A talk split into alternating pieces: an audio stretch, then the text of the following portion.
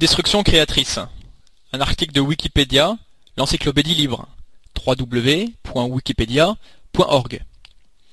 La destruction créatrice désigne le processus de disparition de secteurs d'activité conjointement à la création de nouvelles activités économiques. Cette expression est fortement associée à l'économiste Joseph Schumpeter. Dans les économies capitalistes, toute innovation technologique importante entraîne un processus de destruction créatrice. L'expression fut popularisée par Schumpeter dans son livre Capitalisme, Socialisme et Démocratie, publié en 1942.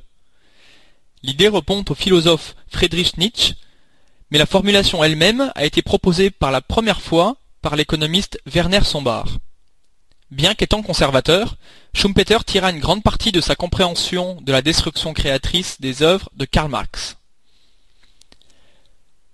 Première partie. Généralité. Dans la vision de Schumpeter du capitalisme, l'innovation portée par les entrepreneurs était la force motrice de la croissance économique sur le long terme, même si cela impliquait une destruction de valeur, ou ouragan perpétuel, selon Schumpeter, pour les entreprises établies qui jouissaient d'une position dominante, voire d'un monopole. Les entreprises qui ont révolutionné et dominé leur marché jadis, telles que Xerox pour les photocopieurs ou Polaroid pour les appareils photo instantanés, ont vu leur marge se réduire et leur domination disparaître, avec l'arrivée de rivaux ayant un meilleur design ou des coûts de fabrication très inférieurs. La destruction créatrice peut parfois constituer des monopoles plutôt que de les détruire. C'est le cas de Walmart, une entreprise qui, aux États-Unis d'Amérique, domine progressivement le commerce de détail en utilisant de nouvelles techniques de gestion des stocks, de marketing et de gestion des ressources humaines en faisant disparaître de nombreuses entreprises plus anciennes ou plus petites. On parle de Walmartisation pour évoquer cette domination.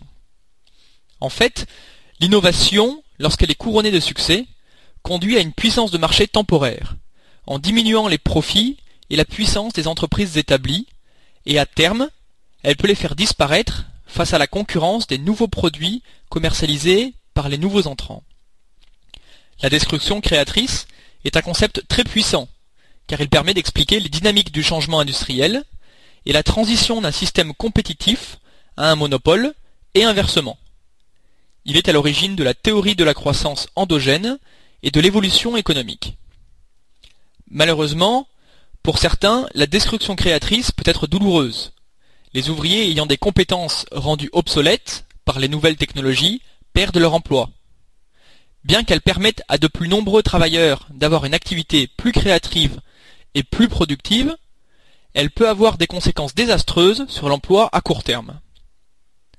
De nombreux types d'innovations conduisent à la destruction créatrice.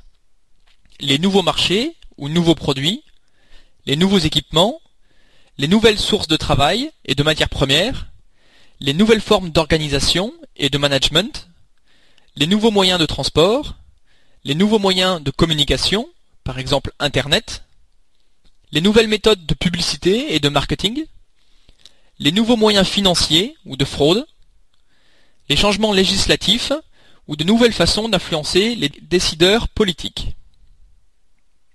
Schumpeter distinguait à l'origine cinq types d'innovation. La fabrication de biens nouveaux, les nouvelles méthodes de production, l'ouverture de nouveaux débouchés, l'utilisation de nouvelles matières premières, ou bien une nouvelle organisation du travail. Deuxième partie, citation. Les agissements de cette nature constituent, au milieu de l'ouragan perpétuel de simples incidents, souvent inévitables, qui encouragent, bien loin de le freiner, le processus d'expansion à long terme. Une telle affirmation n'est pas davantage paradoxale que celle consistant à dire les automobiles parce qu'elles sont munies de freins, roulent plus vite que si elles en étaient dépourvues. Joseph Schumpeter, 1943. Traduction française en 1951 dans Capitalisme, Socialisme et Démocratie. L'impulsion fondamentale qui met et maintient en mouvement la machine capitaliste est imprimée par les nouveaux objets de consommation, les nouvelles méthodes de production et de transport, les nouveaux marchés, les nouveaux types d'organisation industrielle, tous éléments créés par l'initiative capitaliste. L'histoire de l'équipement productif d'énergie, depuis la roue hydraulique jusqu'à la turbine moderne, ou l'histoire des transports, depuis la diligence jusqu'à l'avion. L'ouverture de nouveaux marchés nationaux ou extérieurs et le développement des organisations productives, depuis l'atelier artisanal et la manufacture, jusqu'aux entreprises amalgamées telles que l'US Steel, constituent d'autres exemples du même processus de mutation industrielle.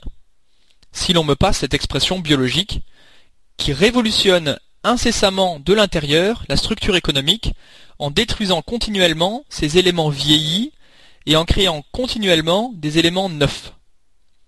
Ce processus de destruction créatrice constitue la donnée fondamentale du capitalisme. C'est en elle que consiste, en dernière analyse, le capitalisme et toute entreprise capitaliste doit, bon gré mal gré, s'y adapter. Joseph Schumpeter, 1943, traduction française en 1951 dans Capitalisme, Socialisme et Démocratie.